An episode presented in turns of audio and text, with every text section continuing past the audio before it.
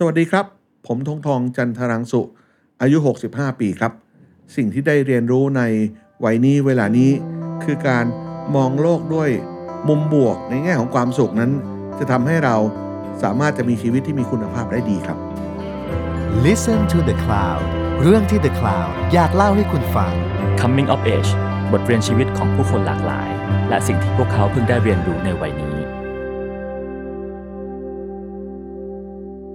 สวัสดีครับ นี่คือรายการ Coming of Age กับผมทรงกฎบางยี่ขัน วันนี้ผมอยู่กับนักกฎหมาย ซึ่งเป็นผู้เชี่ยวชาญด้านประวัติศาสตร์ และก็วัฒนธรรมแบบหาตัวจับได้ยากเลยนะครับ อาจารย์ธงทองจันทรังสุ สวัสดีครับอาจารย์ครับ สวัสดีครับ ก่อนอื่นเลยนะฮะผมสงสัยมานานแล้วนะครับอาจารย์ว่าปกติเนี่ยก่อนที่เราจะเข้าวัย20 หรือ 30 หรือ 40 50เนี่ยก็มักจะมีคำแนะนำว่า คุณควรจะเข้าสู่วัยมหาวิทยาลัยอย่างไร เป็นคนทำงานใหม่ ๆ เริ่มต้นอย่างไร มีการสอนกันนะครับ แล้วเวลาคนที่จะเข้าสู่วัยเกษียณเนะครับอาจารย์เขามีการสอนกันไหมครับว่า เราต้องเข้าสู่วัยเกษียณอย่างไรครับ ไม่มีการสอนจริงจังนะฮะครับผมเคยได้ยินว่ามีหลายหน่วยงานพยายามจัดหลักสูตรเหมือนกัน เรื่องของการที่จะเตรียมความพร้อมสำหรับชีวิตหลังเกษียณครับผมโดยมากเขาก็จะเน้นอยู่สองสาเรื่อง ผมเคยได้ยินได้ฟังนะฮะครับหนึ่งคือเรื่องการวางแผนเรื่องการเงินอ่าเพราะเหตุว่า รายได้มันจะไม่เหมือนเดิมนะพลเป็นข้าราชการเดิมเคยได้เงินเดือนเต็มเม็ดเต็มหน่วยนะครับพอพอเกษียณแล้วได้บำนาญเนี่ยจำนวนเงินมันลดลงนะฮะตามจำนวนปีมีสูตรคำนวณอย่างนู้นอย่างนี้ ก็ต้องเข้าใจสำหรับการที่จะบริหารชีวิตการเงินตัวเองใหม่ ในในเม็ดเงินที่ลดลงกว่าเดิม เรื่องของการลงทุนหรือการเตรียมความพร้อมในเรื่อง สมบัติพัฒฐานที่มีมาแต่เดิมนะฮะครับจะต้องจะต้องทำอะไรต่ออะไรอย่างไงก็แล้วแต่เนี่ยควรจะไปฝากธนาคาร ซึ่งเวลานี้แทบจะต้องไปเสียเงินค่าฝากมาแล้วนะ ดอกเบี้ยไม่ได้เลยนะแล้วจะรอดชีวิตไหม วางแผนยังไง ซื้อหุ้นก็จะขึ้นขึ้นลงลงหรือจะไปลงทุนที่ไหนอย่างไรอ่าสิ่งเหล่านี้ก็พูดกันอยู่ อีกเรื่องหนึ่งที่ผมเคยได้ยินคนเขาพูดกันอยู่มาก แล้วก็เป็นความจริงนะ ก็คือเรื่องของเรื่องของสุขภาพครับนะฮะ ตอนเวลาที่เราอยู่ในวัยหนุ่มวัยสาว เราเคยทำอะไรได้ธรรมัดทะแมง จากนี้ไปถ้าเป็นการเขียนเส้นกราฟ ก็เป็นกราฟขาลงแล้วล่ะอืมการไปโรงพยาบาล การที่จะมีความเข้าใจว่าการดูแล อาหารการกินการออกกำลังกายแต่ทั้งหมดนี่คนอื่นเขาทำนะ ผมไม่เคยทำได้เลยนะครับผมถือว่าการออกกำลังกายเป็นอันตรายต่อสุขภาพนะฮะครับ โรคร้ายป้องกันโรคร้ายป้องกันได้ด้วยการไม่พบแพทย์ ซึ่งก็ไม่จริงสุดท้ายก็ต้องไปหาหมออยู่ดีอะทุกวันนี้ก็มีมีโรคประจำตัว ซึ่ง เป็นมาก่อนเกษียณทั้งนั้นอะครับแต่มันก็ยังยังยังอยู่กับตัวเราเราคงอยู่ไปตลอด ผมเป็นเป็นโรคกรดไหลย้อนนะเป็นความดันสูงประมาณเนี้ยแต่ที่อยากจะให้ข้อสังเกตในเรื่องสุขภาพเนี่ย ผมพบว่าเพื่อนผมหลายคนเนี่ย นึกว่าตัวเองยังหนุ่มยังสาว แล้วก็ทำสิ่งที่ตัวเองเคยทำได้ครับ ถีบจักรยาน เดินลงบันไดด้วยความไม่ต้องจับราวบันไดครับ สิ่งเหล่าเนี้เวลาเขาไปอบรมหรือพูดกันก่อนเกษียณเนี่ยเขาจะเตือนว่าจากนี้ต้องต้องอย่านึกว่าตัวเองเก่งกล้าสามารถแบบนั้นนะอืมเพื่อนผมตกกระไดไปสองสามคนแล้วนะครับเพราะด้วยความคิดว่าตัวเองยังหนุ่มยังสาวอยู่ครับไม่จับราวบันได เออ มันมันเสียสง่าราศีไม่เท่าไหร่เราจับจับไว้เถอะมันจะปลอดภัยดี มันก็จะปลอดภัย แต่นั้นสำหรับสำหรับคนทั่วๆไปครับสำหรับผมผมมีการเตรียมการไอ้อย่างหนึ่งก่อนเกษียณนะครับผมคือเตรียม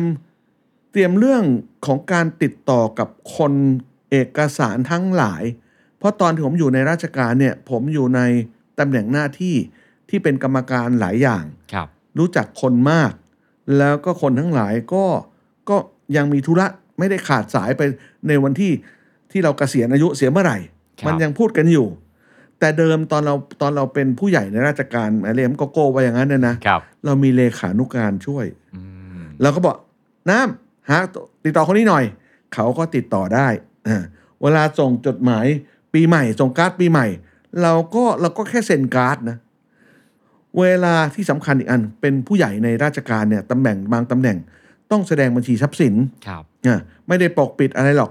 ไอ้วันสุดท้ายน่ะ เรายังมีคนช่วยอยู่ อ่าเพราะวันพ้นตำแหน่งครับแต่ต้องนึกว่าอีกปีหนึ่งปีหลังจากนั้นเนี่ยต้องแสดงบัญชีทรัพย์สินด้วย หลังจากพ้นตำแหน่งแล้วหนึ่งปี ตอนนั้นเลขานุการไม่มีแล้วอืมแล้วผมก็ต้องทำเองอีกรอบปีข้างหน้าเนี่ยการเตรียมความพร้อมในเรื่องข้อมูลทั้งหลาย อะไรที่ควรจะเก็บงำให้รู้ที่เอ่อรหัสเล็กๆน้อยๆนะ รหัส iPhone ครับ รหัสสารพัดอย่างที่จะเข้าไปใน Facebook ครับไม่เคยจำจะครับต้องจด ให้เป็นชิ้นเป็นอันอืมเตรียมการข้อมูลต่างๆ เอาเอาอยู่ในที่ซึ่งเห็นได้ง่ายใช้คล่องครับแล้วก็เราต้องพึ่งตัวเราเองมากขึ้น จะไม่มีเลขานุการอีกแล้วนะนะแต่แต่ก็ยอมรับนะบางทีผมก็ยังโทรไปถามเลขานุการผมนะเขาก็บอกท่านลองไปดูที่นี่สิคะมีหรือเปล่าก็ไม่รู้อะไรเงี้ยแต่ว่านั่นก็แปลว่าผมยังเตรียมไม่ได้ร้อยเปอร์เซ็นต์ครับแต่โดยรวมผมว่าหนึ่งก็คือเรื่องการเงินครับต้องเตรียม สองเรื่องสุขภาพนะครับเอ่อสามเรื่องข้อมูลต่างๆ ที่ยังไม่ได้ไม่ได้ดรอปทิ้งไปเสียทันทีครับผมยังต้องใช้อยู่ ผมสงสัยเรื่องจิตใจฮะอาจารย์ อย่างบางคนเนี่ยนะก่อนถ้าเป็นถ้าเป็นถ้าเป็นข้าราชการนะฮะอืมก่อนเกษียณเนี่ยคือถือเป็นจุดพีคของชีวิตตำแหน่งอืมสูงสุด วันรุ่งขึ้นเกษียณปั๊บโอ้โหกลายเป็นศูนย์คือเป็นคนธรรมดาทันที มีคนที่มีปัญหาเรื่องนี้นี้ไหมฮะอาจารย์ มีมีเหมือนกัน แต่แต่ว่าก็ก็ ไม่ใช่ทุกคนจะเป็นเช่นว่านั้นนะฮะครับก็แล้วแต่ความความเป็นไปในชีวิตของของของแต่ละคนครับเออแต่ที่จริงแล้วนะ พูดด้วยความเป็นธรรมแล้วเป็นข้อเท็จจริง ซึ่งไม่มีใครหลีกเลี่ยงได้ ตั้งแต่วันแรกที่รับราชการเนี่ย ทุกคนรู้วันเกษียณแล้วนะอืมไอตอนกรอกใบสมัครเนี่ยนะครับหักกบลบหนี้แล้วนะรู้ตัวว่าตัวเองจะเกษียณวันไหนนะครับเออหนึ่งตอนเกิดมาก็ไม่ได้เป็นข้าราชการเออตอนตอนตอนเป็นเด็กก็ไม่ได้เป็นอธิบดีไม่ได้เป็นประหลัด ไม่ได้เป็นพลเรือเอกซะเมื่อไหร่ล่ะ ก็เป็นเด็กชายเด็กหญิงธรรมดาคนหนึ่งนะ แล้วก็วันที่เริ่มรับราชการ มันจะมียศถาบรรดาศักดิ์อะไรก็แล้วแต่ ก็รู้วันที่30กันยาปีนั้นปีนั้นเนี่ยมันเกษียณนะผมครับผมก็มันก็ต้องเข้าใจมาแต่ต้นแล้วสิ มันอยู่ที่วิธีทำความเข้าใจกับตัวเราเองไม่ใช่กับคนอื่นนะครับว่าว่าเราต้องเตรียมความพร้อมสำหรับการเกษียณอืมเราก็ต้องรู้สึกว่าเรา เราเรายังมีความอยากจะทำอะไรบ้างในในชีวิต แล้วก็ทำเท่าที่เราทำได้นะฮะแต่ละคนไม่เหมือนกันนะฮะบางคนอยากจะเข้าวัดเข้าวา ผมก็อนุโมทนาด้วยนะครับอ่าบางคนอยากจะท่องเที่ยวเขาบอกว่า เขาบอกว่าอย่างนี้เขาบอกว่าตอนอายุประมาณสักหกสิบถึงเจ็ดสิบเนี่ยยังเที่ยวได้อยู่ครับ ยังมีเรี่ยวมีแรงอยู่ รีบๆไปนะอ่าต่อไปพอเจ็ดสิบถึงแปดสิบมันก็จะวงมันก็จะแคบมาเออหรูเที่ยวใกล้ๆบ้านไม่ไปไหนไกลแล้วล่ะครับอ่า พอแปดสิบขึ้นไปเนี่ยเดินอยู่ในบ้านเท่านั้นนะพอถึงเก้าสิบนะอยู่ในห้องเลยล่ะครับมันจะแค่ติดห้องเท่านั้นนะอยู่กับเตียงตัวเองจะลุกจากเตียงก็ยังลำบากนะครับมันแล้วแต่คนดีไซน์ออกแบบชีวิตของตัวเอง ผมยังคิดว่าเราบอกไม่ถูกนะอย่างน้อยในช่วง 10 ปีแรก ถ้าคิดแบบเนี้ยผมก็จะมีผสมส่วนระหว่างการเที่ยวกับการทำงานที่ตัวเองคิดว่ายังทำได้ครับแต่ว่าอย่าไปหาเหาใส่หัวถึงขนาดไปมีตำแหน่งประจำเลยอืมมีคนบอกว่า ให้ไปสมัครตำแหน่งเป็นกรรมการเนี่ยเต็มเวลาครับเป็นกรรมการนู้นไม่เอาอะไรเต็มเวลาไม่เอาแล้วเวลาเนี่ยครึ่งค่อนเวลานี่ก็เอาแค่เป็นกรรมการโผล่หน้าไป ให้ความเห็น โดยสุจริตโดยเต็มที่โดยรอบคอบ และจบกัน ผมกลับบ้านผมครับการตัดสินใจเป็นเรื่องของคุณอืมเออก็น่าจะรอดชีวิตอยู่ มีเพื่อนที่เป็นหมอรุ่นน้องเขาบอกว่า อย่างผมเนี่ยเคยเคยออกจากบ้านทุกวันทุกวันอยู่ดีๆปิดปิดสวิตช์เหมือนดับไฟ หลอดไฟขึ้นมาแล้วอยู่บ้านเฉยๆเนี่ยจะเฉาอืมเออเอาใช้คำว่าเฉานะ ครับ แล้วมันทำให้ใจก็หมองลงร่างกายก็จะพลอยสุดโทรมเสื่อมลงไปเออเพราะฉะนั้นควรจะมีอะไรทำครับ ผมก็โชคดีว่า มันมีสร้างสิ่งที่คนอื่นเข้ามาหาให้ผมไม่ทำคือเขามาชวนผมไปทำนะครับ ในขณะเดียวกันก็มีส่วนที่ผมคิดทำเองด้วย ก็ก็เอาสองอย่างมาผสมผสานกัน ผมได้ได้รับพรพิเศษในวันที่ตัวเองอายุ 60ครับ ไปกราบพระบาทสมเด็จพระนิธิถาธิราชเจ้า ท่านพระราชพรสองข้อ ซึ่งชื่นใจเหลือเกินท่านบอกหนึ่งขอให้แข็งแรง สุขภาพแข็งแรงครับ คนวัยนี้ก็ต้องต้องการสุขภาพนะครับ ข้อสองบอกขอให้เขียนหนังสือได้มากๆอะผมก็คิดว่าเออนี่เป็นพรพิเศษนะที่ที่รับใส่ก้าวใส่กระหม่อมแล้วคิดว่า ผมก็อยากจะทำสิ่งนี้อยู่แล้วล่ะ ผมมีเวลาว่างมากขึ้นกว่าตอนที่อยู่ในตำแหน่งแห่งหนทั้งหลายครับผมก็ควรจะเขียนหนังสือให้ได้มากขึ้นนะ ซึ่งอันนี้ก็แต่ละคนก็ไม่เหมือนกันนะ บางคนจะทำกับข้าวได้มากขึ้น บางคนจะจะเที่ยวได้มากขึ้น บางคนอยากจะจะไปหัดร้องเพลงใหม่ครับนะฮะไม่มีเวลาอย่าเสียงเราก็ว่าเสียงเราดีนะครับเราก็อยากจะไปหาโอกาสที่จะไปร้องเพลงคาราโอเกะซะหน่อยนะครับคือแต่ละคนก็มี passion หรือมีแรงบันดาลใจ มีความสุขในมุมของตัวเอง ก็ผมมีความสุขกับการอ่านหนังสือครับแล้วก็เขียนหนังสือ ทุกวันนี้ก็จะว่าดีไม่ดีก็ไม่รู้นะ มันเปลืองสตางค์อยู่เหมือนกันแต่ก็ไม่ไม่ไม่ถึงล้มถึงตายนะมันซื้อหนังสือออนไลน์ได้อืมสมัยก่อนเราต้องเดินไปซื้อนะครับตอนนี้มันก็สามารถโผล่มาอยู่แค่ปลายนิ้วของเรา อยู่บนโทรศัพท์มือถือของเรานะ ผมคิดว่าโดยเฉลี่ยเวลาเนี่ย ผมซื้อหนังสือออนไลน์อยู่เนี่ย ประมาณอาทิตย์หนึ่งห้าร้อยหกร้อยบาทอะก็ไม่ได้มากมายอะไร เดือนนึงสักสองพันอะครับโอเค มันก็ก็คิดว่า คนอื่นก็ก็มีค่าใช้จ่ายอื่น ๆ ที่เขาชอบนะ ครับ ถ้าผมจะเสียเดือนละสองพันสามพันจะมาซื้อหนังสือนะ ครับ แล้วก็อย่าอย่าอย่ามาเร็วนัก เพราะซื้อแล้วต้องอ่านสิอ่า เออซื้อแล้วมามาสมัยนี้ก็ดองไว้ก็ไม่ดี ครับ มันก็เสียสตังค์เปล่านะทยอยซื้อมาดีกว่า แต่ว่าก็ไอ้ในขณะที่แต่ว่าคือ ถ้าไม่ซื้อตอนนี้มันก็หายไปอีกนะ เพราะมีคนเขาตัดหน้าซื้อไปแล้ว อ่า เออตกลงว่าทำไงดีก็พยายามสร้างสมดุลตอนเนี้ยก็ตกลงว่าเวลานี้ผมก็มีความสุขกับการ ไปประชุมครับทำหน้าที่กรรมการอย่างโน้นอย่างนี้ แต่ไม่รับผิดชอบเต็มที่เหมือนอย่างตัวเองต้องให้คุณให้โทษใครครับในสมัยยังดำรงตำแหน่งอยู่ แล้วก็นอกจากนั้นอ่านหนังสือ แล้วก็เขียนหนังสือ นอกจากนั้นก็เป็นการพักผ่อนในมุมของผมนะครับไปเที่ยวกับเพื่อนนะอืมเพื่อนก็ไปต่างจังหวัดบ้างไปในเมืองหัวเมืองใกล้ ๆ บ้าง ถ้าไม่มีโควิด ก็ไปเมืองนอกสักปีละสักสองหนครับประมาณนั้นนะฮะ ญี่ปุ่นสักหนหนึ่งเออมันบินไม่ไม่ไม่ไกลหกชั่วโมงถึง ครับ การกินการอยู่ก็พอสู้กันได้นะคฮะรับเวลาไปอยู่เราก็เราก็ไม่จำเป็นจะต้องไปอยู่โรงแรมชั้นหนึ่งเหมือนเราไปประชุมสมัยเป็นปลัดกระทรวงนะครับอุ้ยเขาก็ให้อยู่ชั้นสูงเป็นกินข้าวสถานทูตอย่างเงี้ยนะครับ ร้านสวยงามหรูหรานี่ให้ไปกับลูกศิษย์เอ่อเราไปหกล้มนี่มีคนลากเรากลับมาบ้านได้นะครัเขาบก็จอง Airbnb อย่ามาถามผมว่าเขาทำยังไงนะ ครับ เขาก็จองให้นะ แล้วก็ก็ใช้ชีวิตขึ้นรถเมย์ไปรถใต้ดิน เออมันก็ไม่ได้แพงอะไรนักหนา พอไปได้เอ่อประมาณเนี้ยก็แบ่งเวลาสำหรับเที่ยวในประเทศด้วยนะ ล่าสุดเนี่ยตอนนี้ยิ่งยิ่งโควิดมานะฮะครับล่าสุดนี้ไปสนุกไปกับเพื่อนสิบกว่าคนเขื่อนเชี่ยวหลานครับนะฮะ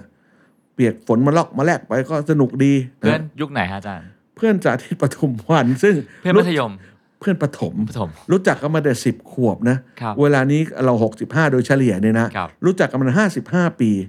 มีกระทั่งแล้วพาคุณแม่อายุจะเก้าสิบไปด้วยคนหนึ่งด้วยนะ ครับ เราก็รู้สึกเราดูหนุ่มสาวขึ้นมาทันใดนั้น ในการที่มีแม่เพื่อนอายุเก้าสิบไปด้วย แล้วเราคอยประคับประคองคุณแม่เดินกระไดดีๆนะแต่ทั้งไอ้เราเองก็ต้องเดินกระไดดีๆเหมือนกันนั่นแหละ แต่ก็สนุกดีแล้วพูดเรื่องอะไรก็หัวเราะเรื่องเดียวกัน เพราะว่าแม้มันผ่านประสบการณ์มามาด้วยกันอะไรเงี้ยนะครับ แล้วเพื่อนไปหกสิบห้าเนี่ยคุยเรื่องอะไรกันฮะอาจารย์ คุยได้เรื่องสารพัดนะฮะ ก็ทุกคนมีประสบการณ์ที่หลากหลายครับนะมีกระทั่งบางคนเขาก็แน่นอนก็ต้องอวดหลานสินะอะอืมมันก็จะคุยเรื่องหลานเรื่องพัฒนาการของเด็กวัยนี้เขาไปโรงเรียนเขาเป็นยังไงอะว่ากันไปนะฮะหรืองานการที่เราเคยทำบางทีก็แลกเปลี่ยนความรู้กันเช่น เรามีเพื่อนเคยทำงานอยู่ธนาคารแห่งประเทศไทยครับอ่าเป็นรองผู้ว่าเลยนะอ่าอีกคนหนึงเคยเป็นรองทุกคนทุกคนเป็นอดีตทั้งนั้นอะอ่าอดีตเลขาอดีตรองเลขากบขครับอ่า สิ่งที่เราจะควรจะถามคนเหล่านี้ก็คือ ฉันมีเงินอยู่เท่าเนี้ยฉันจะลงทุนยังไงให้ปลอดภัยเพราะไอีตอนนั้นไม่ได้ถามมาถามช้าไปห้าปีแต่เอาเถอะดีกว่าไม่ได้ถามอะครับอ่าเราควรจะทำอะไรกับเงินจำนวนนี้ครับเพื่อนที่เป็นหมอมีหมอไปด้วยอะหมอก็ต้องตอบคำถามสิไอ้เรื่องสุขภาพของเราครับเออหรือบางทีก็เล่าถามถึงเพื่อนคนนู้นคนนี้เอาไม่ได้เจอนานแล้ว ยังอยู่ดีมีสุขอยู่หรือเปล่าอ่าประมาณนี้ฮะครับอะสัพเพเหระคุยกันไปอาหารการกินเอ่อ วางแผนมื้อหน้ากินอะไรดีแค่นี้ก็สนุกแล้วเออครับแล้ววัยหกสิบห้านะฮะอาจารย์ ดีกว่าอายุห้าสิบยังไงบ้างครับ ผมว่ามันมีเสรีภาพมากขึ้นอืมอะมันอาจจะไม่ใช่ตัวเลขนะครับ ผมอาจจะตอบคำถามไม่ตรงคำตอบคำตอบคำถามไม่ตรงคำถามนะครับ คือการอยู่ในหน้าที่ที่เป็นงานประจำมันมีความเครียดอืมมันต้องให้คุณให้โทษ ต้องขับเคลื่อนหน่วยงาน มีเป้าหมายตัวชี้วัด พอเกษียณแล้วชี้วัดอะไรกับผมอะอย่ามาชี้อย่ามาวัดอะไรกับผมนะ ผมก็ผมก็มีความสุขอะ ผมผมก็พอใจที่ผมจะทำเออผมก็ทำอย่างนี้แหละอย่างเงี้ยความเครียดมันไม่มีอืมแล้วก็ผมคิดว่าการที่อยู่ในฐานะที่เป็นที่ที่รักที่ชังของใครเนี่ย มันก็ทุเลาเบาบางลง ตอนตอนเราเป็นเออ ตอนเราเป็นนายนะครับ พูดอะไรไปลูกน้องเขาจะชอบไม่ชอบเนี่ยไอ้มันคิดเยอะไปเยอะหมดนะครับ ทั้งเขาคิดทั้งเราคิดอะครับ ไอ้ตอนนี้ ให้เจอกันแล้วลูกน้องมาสวัสดีก็บุญแล้ว แต่เราก็ไม่ทุกข์อะไรครับไอ้เขาจะไหว้หรือไม่ไหว้ก็ก็มันมันก็ไม่ได้เดือดร้อนมันไม่ทำให้เราตัวโตขึ้นหรือตัวเล็กลงนะครับเราก็อยู่ที่เดิมของเรานั่นแหละอืมแต่ผมเนี่ยเป็นคนโชค โชคดีและมีวาสนานะ ผมคิดว่าผม ผมมีลูกศิษย์เยอะอืมด้วยความที่ถึงแม้ทำงานอะไรก็แล้ว แต่เนี่ย ผมไม่เคยทิ้งงานสอนหนังสือผมเลย จนทุกวันนี้ผมยังไปจุฬาทุกสัปดาห์ถ้าเปิดเทอมนะครับผมก็ยังสอนหนังสือ ปีหนึ่งปีสี่ปีหนึ่งสอนวิชาพื้นฐาน ปีสี่สอนวิชาเลือกครับผมคิดโดยเฉลี่ยเนี่ยสมมติไม่ใช่สมมติอะผมสอนซื้อมาสี่สิบปี ผมเริ่มสอนหนังสือปีสองพันยี่สิบสามครับนี่มันหกสิบสามนะ ปลายปีแล้วนะสี่สิบปีครับค่าเฉลี่ยผมคิดว่าผมสอนนู่นสอนนี่ ไอ้ที่สอนแบบให้เกรดให้คะแนนเลยนะครับ ก็ประมาณปีนึงสักสามร้อยคน แปลว่ามีคนที่เป็นลูกศิษย์ผมเนี่ยหนึ่งหมื่นสองพันคน ครับ จะว่าดีหรือเลวก็ไม่รู้นะ เพราะฉะนั้นผมไปกินข้าวที่ไหนก็ต้องมีคนมาสวัสดีอ่าอ่าฮะแต่มันก็มันก็เป็นความสุขของคนเป็นครูนะครับถามว่าเป็นยังไงทุกวันนี้ทำอะไรอยู่บ้าง มีลูกกี่คนแล้วล่ะอะปีหน้าเกษียณแล้วเหรอทำไมเร็วนักอะไรประมาณเนี้ยครับ มันก็มันก็สนุกกับกับเรื่องเหล่านี้ แล้วการสอนหนังสือเด็กเมื่อ 40 ปีก่อนที่ยังจดเลคเชอร์บนสมุดกับวันที่ยังจดลงบน iPad หมดแล้วนะฮะอาจารย์เราต้องปรับตัวไหมฮะ ผมมาปรับมากแล้วไม่ค่อยแล้วไม่ค่อยชอบเลยคือการสอนออนไลน์อ่าเออไอตอนเขาจดแบบไหนก็ช่างมันเถิด แต่ผมคิดว่า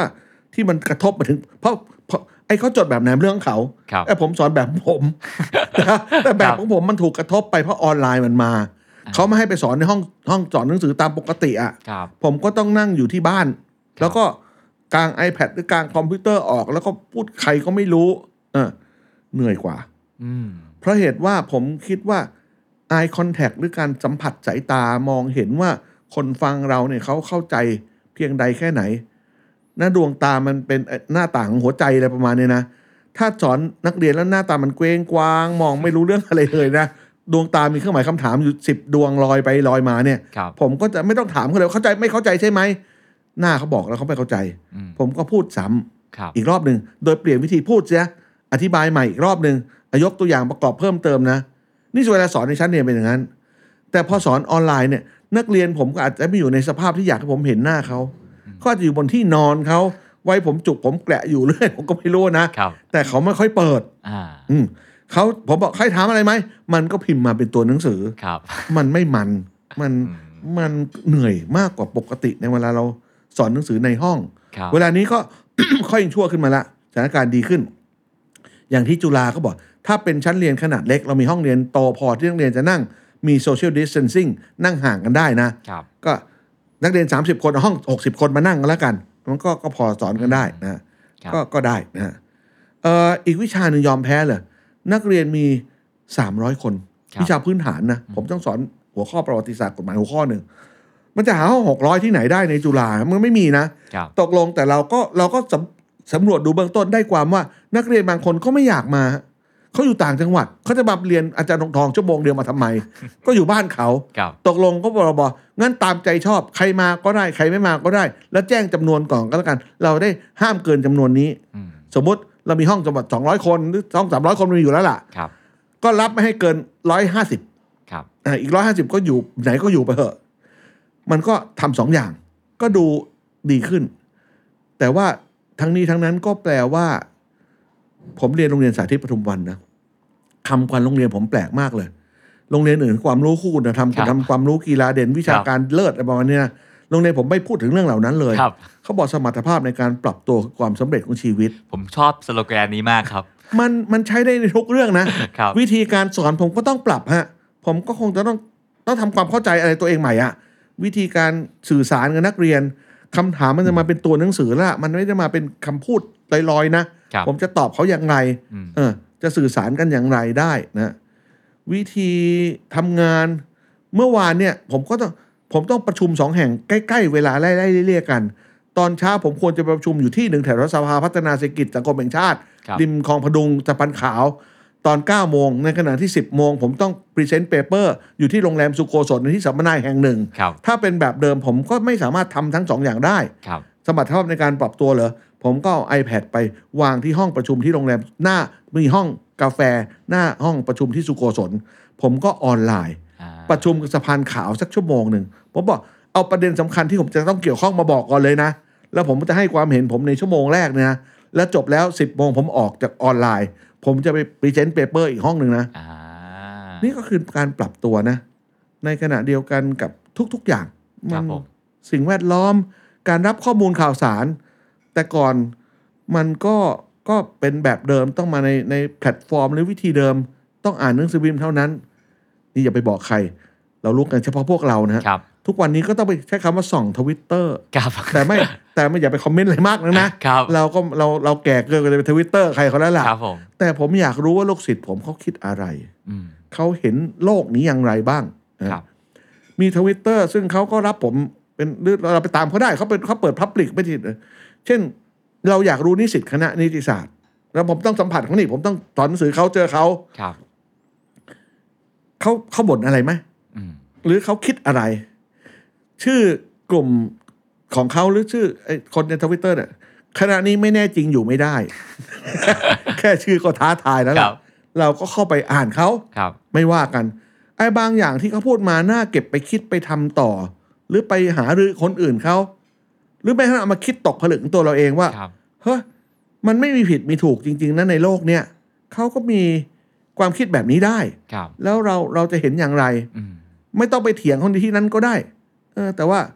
ผมก็คิดว่าผมรับรู้ข้อมูลข่าวสารมากขึ้นนะ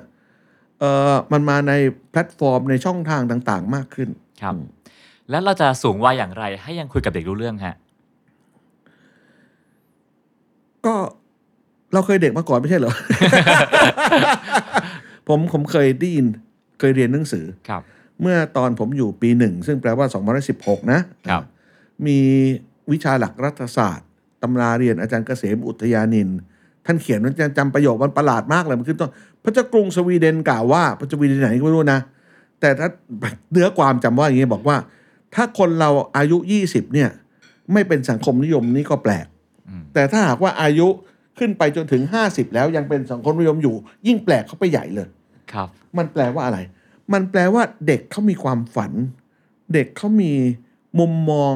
ของการมองอนาคต ด้วยความมุ่งหวังที่เห็นโลกที่ดีขึ้นกว่า สิ่งที่เขาสิ่งที่เขาดำรงอยู่หรือพบเผชิญอยู่ในเวลานี้ครับ ในขณะซึ่งคนอายุ 50 ขึ้นไปแล้วเนี่ย จะพอส่วนใหญ่จะพอใจกับสิ่งที่ตัวเองได้ทำมาแล้วในอดีตอืมแล้วมีความสุขกับอดีตนั้น แล้วก็วนเวียนอยู่กับอดีต เหล่านั้นแหละนะฮะผมว่าไม่มีใครผิด ผมก็มีความสุขกับอดีตครับ นั่งอ่านหนังสือทำอะไรต่ออะไรไป แต่ความสุขในอดีตผมไม่ควรที่จะถูกใช้เป็นคำอธิบายกับชีวิตผมเองว่า คนที่คิดไม่เหมือนผม หรือคนที่ฝันแตกต่างจากผม ฝันมากกว่าผม เขาไม่มีสิทธิ์จะฝันอืมสิ่งเหล่านี้ก็เราก็เคยเด็กมาก่อนไม่ใช่เหรอ เราก็เคยฝันน่ะ เราพ่อแม่อยากให้ผมเป็นทูกษาผมก็ไม่อยากเป็นนี่นา ผมอยากจะมีความฝันของผมเอง ผมก็ ต้องใช้เวลาในการพิสูจน์ตัวเองนะฮะถ้าพ่อแม่สั่งให้ผมเป็นผู้ศึกษาผมอาจจะไม่มีชีวิตที่มีความสุขเท่าที่ผมมีอยู่ทุกวันนี้ก็ได้อืมไม่ได้ว่าผู้ศึกษาไม่ดีนะครับแต่ว่าแต่ละคนลางเนื้อชอบลางยา ผมคิดว่าผมก็มีความสุขดีกับ แต่ผมผมมีโอกาสมากคนอื่น ผมเจอเด็กจริง อืมคือผมยังอยู่ในชั้นเรียนครับ ผมนอกชั้นเรียนผมก็ผมยังไปกินข้าว นี่เดินสวนนี่นี่เอ่อไม่คำว่าเด็กของผมไม่ได้แปลหมายถึง ไม่ได้แปลว่าเฉพาะเด็กที่เป็นนิสิตเท่านั้นนะครับอาจารย์รุ่นน้องผมก็นับว่าเป็นเด็กเพราะเคยเป็นลูกศิษย์ผมอะครับก็อาจารย์รุ่นนั้นก็ยี่สิบห้าครับสามสิบอะผมหกสิบห้ามันไม่แก่กว่ามันตั้งเยอะแล้วมันก็ยังครับเด็กกว่าอยู่ผมอยู่ดีอะคณะบดีทุกวันเด็กผมทั้งนั้นอะครับผมก็ถือว่าเด็กกว่าผมทั้งนั้นนะเพราะฉะนั้นผมก็ยังมีโอกาสได้ฟังได้พบได้เข้าใจเขา ในขณะเดียวกันผมก็มีโอกาสที่จะสื่อสารกับเขาได้ ผมคิดว่าเรื่องนี้เป็นเรื่องสำคัญ ยิ่งในเวลาที่บ้านเมืองของเราเวลาเนี่ยมีความเห็นที่แตกต่างกันในหลาย ๆ เรื่อง หลายเรื่องก็ร้อนแรงขึ้นเรื่อย ๆ มันมีเรื่องจะเรียกว่าขบขันหรือน่าคิดผมไม่แน่ใจนะ ผมพบว่าพ่อแม่บางคนซึ่งเป็นเพื่อนผมนะครับ ก็มีความคิด ถ้าผมนิยามก็เชิงอนุรักษ์นิยมครับเอ่อในเรื่องอะไรก็ช่างมันเถิด ในขณะที่ผมก็ไปส่อง Facebook ของลูกเขาครับผมเป็นเพื่อนกับ Facebook ของลูกเขา ลูกเขาก็คิดไม่เหมือนพ่อแม่เขาเลยนะครับอือฮึคิดอีกอย่างหนึ่งเลยล่ะ ไม่ต้องอธิบายว่าเรื่องอะไรบ้างหรอก แต่ก็นี่นี่มันเป็นปรากฏการณ์ของสังคมอะนะฮะผมคิดว่าถ้าเราถ้าเราวางใจให้ให้ให้เป็นกลางๆเสียนะฮะแล้วก็บอกว่าเป็นเป็นปรากฏการณ์ธรรมชาติของของสังคมครับ อย่าไปทุกข์มาก อย่าไปสุขมากไป เดี๋ยวเราก็ตายแล้วเนาะแล้วก็เราก็เราก็ทำเท่าที่เราจะทำครับ เราบังคับคนอื่นไม่ได้ ตัวเราเองยังบังคับไม่ได้เลย หมอก็บอกพระก็บอก บอกให้ผมลดน้ำหนักเนี่ยครับ ยังบังคับตัวเองไม่ได้เลยอืมแล้วจะอาจหารไปบังคับให้คนอื่นเขาทำอะไรเหรอครับเออดูตัวเราเองเป็นหลักซะก่อนเถิด เราคุมคนอื่นไม่ได้ เราคุมกายวาจาใจของเราให้มันอยู่ในคลองธรรมครับ อย่าไปทะเลาะเบาะแว้งกับใคร แล้วทะเลาะแล้วได้อะไรนอกจากความขุ่นมัวของทั้งคนฟังทั้งตัวเราเองด้วย ทุกวันนี้ผมผมรอดชีวิตผมอารมณ์ดีนะอ่าเออการมองโลกในแง่ดีครับเห็นอะไรก็ขำไปหมดครับนะฮะบางทีมันก็เป็นเรื่องตลกตลกอะเออนานแล้วเรื่องเรื่องมันเกิดนานแล้ว คนพูดก็ตายไปแล้วด้วย แต่ผมก็เออก็แล้วแต่วิธีคิดนะครับ เราไปรอขึ้นกระเช้าข้ามฟากจากทางบางไปะอินจะไปวัดนิเวศธรรมประวัติที่ครับอยุธยา ตอนนั้นเรายังยังหนุ่มสาวอยู่ มี ถ้าเป็นปัจจุบันเนี่ยมันมีมนุษย์ป้ามาแซงขึ้นกระเช้าไปครับนะก็เพื่อนบางคนโกรธมากเลยกำลังจะลุกขึ้นไปต่อว่ามนุษย์ป้านั้น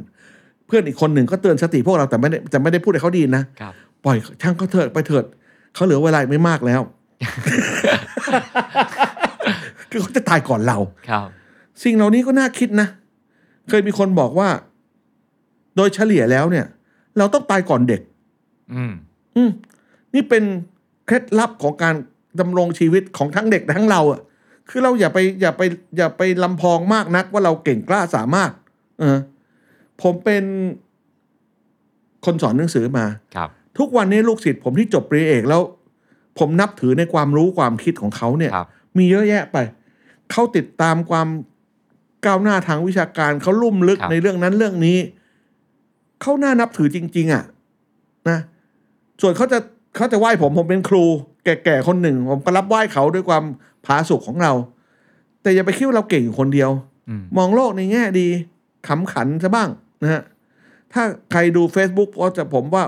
อ่าน Facebook ผมนะครับ ก็คิดว่าน่าจะน่าจะสบายใจมากกว่าทุกข์ใจนะฮะเห็นผมกินขนมนมเนยก็แบบหลายคนเป็นห่วง ครับ แล้วก็เตือนว่ากินน้อยลงหน่อยก็โอเคไม่ว่ากันขอบคุณด้วยอะไรเงี้ย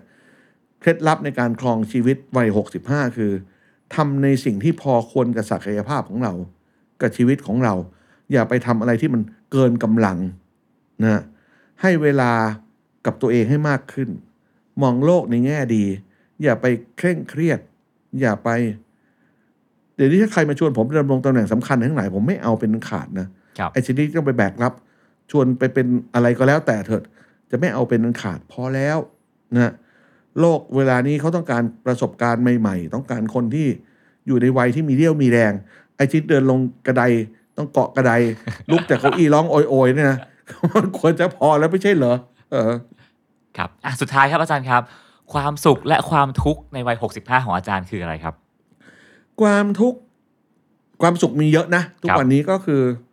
ยังกินได้เดินได้ไปไหนแต่ไหนได้ แค่นี้เองเลยเหรอครับ อาจารย์ เอาอะไรนักหนาล่ะชีวิตเนี่ย เอาแค่ว่าอะต้องพูดความจริงกันนะ มีเงินกินข้าวก็ก็ดีแล้ว ไอ้คนวัยเราที่เขาไม่มีเงินกินข้าวเนี่ยหรือเขาต้องกินน้อยกว่าเรา เราเนี่ยกินมากอยู่นะครับเราก็อยู่ในฐานะซึ่งสั่งสมเอาไว้ในชีวิตมากพอสมควร ยังกินได้เดินได้ก็เก่งแล้วนะฮะแล้วก็ดูความเจริญก้าวหน้าผมในวงใกล้ๆก็ดูลูกหลาน ไม่มีลูกตัวเอง ลูกน้องชายมี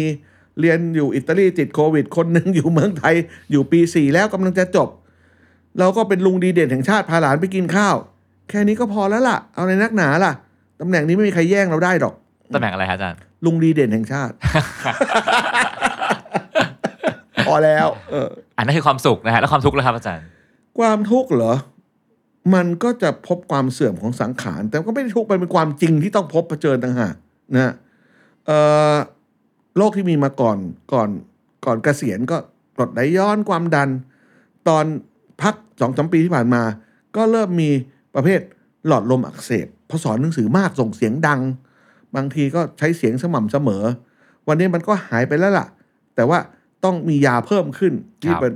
ยาหลอดสำหรับสูตรตอนเช้า เพื่อขยายหลอดลม วันนี้มันยังไม่ทุกข์มากหรอกมันคงจะมากับความเสื่อมของสังขารไปในวันข้างหน้าน่ะ ต่อไปมันคงจะ พี่โอดพี่โอยมากขึ้นเรื่อยๆ ก็ทำไงได้ล่ะ มันเป็นความจริงของชีวิต ก็ก็อยู่กับมันนะรับว่ารับว่ามันเป็นเพื่อนสนิทที่รอเราอยู่ข้างหน้า เดี๋ยวก็ได้เจอกันนะครับ แถมนิดเดียวฮะ แล้วสำหรับคนรุ่นรุ่นรุ่นรุ่นรุ่นหลานที่จะอยู่กับคนอายุ65ครับ พวกเราควรจะต้องรู้อะไรเกี่ยวกับเขาบ้าง และควรจะดูแลเขายังไงครับ ไม่พูดถึงสุขภาพนะครับผมต้องดูแล ผมคิดว่าไม่ว่าเด็กมองผู้ใหญ่หรือผู้ใหญ่มองดูเด็ก จงเห็นว่าเขาเป็นมนุษย์อืมเขาคิดได้ เขามีหัวจิตหัวใจ เขาอ่อนไหวในบางเรื่อง และเขาเข้มแข็งในบางเรื่อง ถ้าเราเห็นเพื่อนร่วมโลกของเรา ทุกวัยทุกเพศ เป็นเช่นว่านี้ เราก็จะอยู่ได้อย่างสง่างาม ไม่ใช่เขายกย่องเชิดชูนะแต่หมายว่าเขาก็เห็นเราเป็นมนุษย์คนหนึ่ง ตรงข้ามถ้าเราเห็นคนอื่นไม่เป็นมนุษย์ ผมว่าคนอื่นเขาก็มีสิทธิ์เหมือนกันที่เขาจะย้อนกลับมาบอกว่าเราไม่ใช่มนุษย์เหมือนกันอืมสวยงามและเหมาะกับคนทุกเพศทุกวัยจริง ๆ นะฮะ และนั่นก็คือสิ่งที่อาจารย์ธงทองจันทรางสุได้เรียนรู้ในวัย 65 ปีนะครับ ขอบคุณอาจารย์มากนะครับในวันนี้นะครับ ขอบคุณครับครับผมอาจารย์เช่นกันครับ สวัสดีครับครับ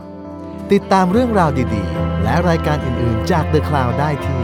readthecloud.co หรือแอปพลิเคชันสำหรับฟังพอดแคสต์ต่างๆ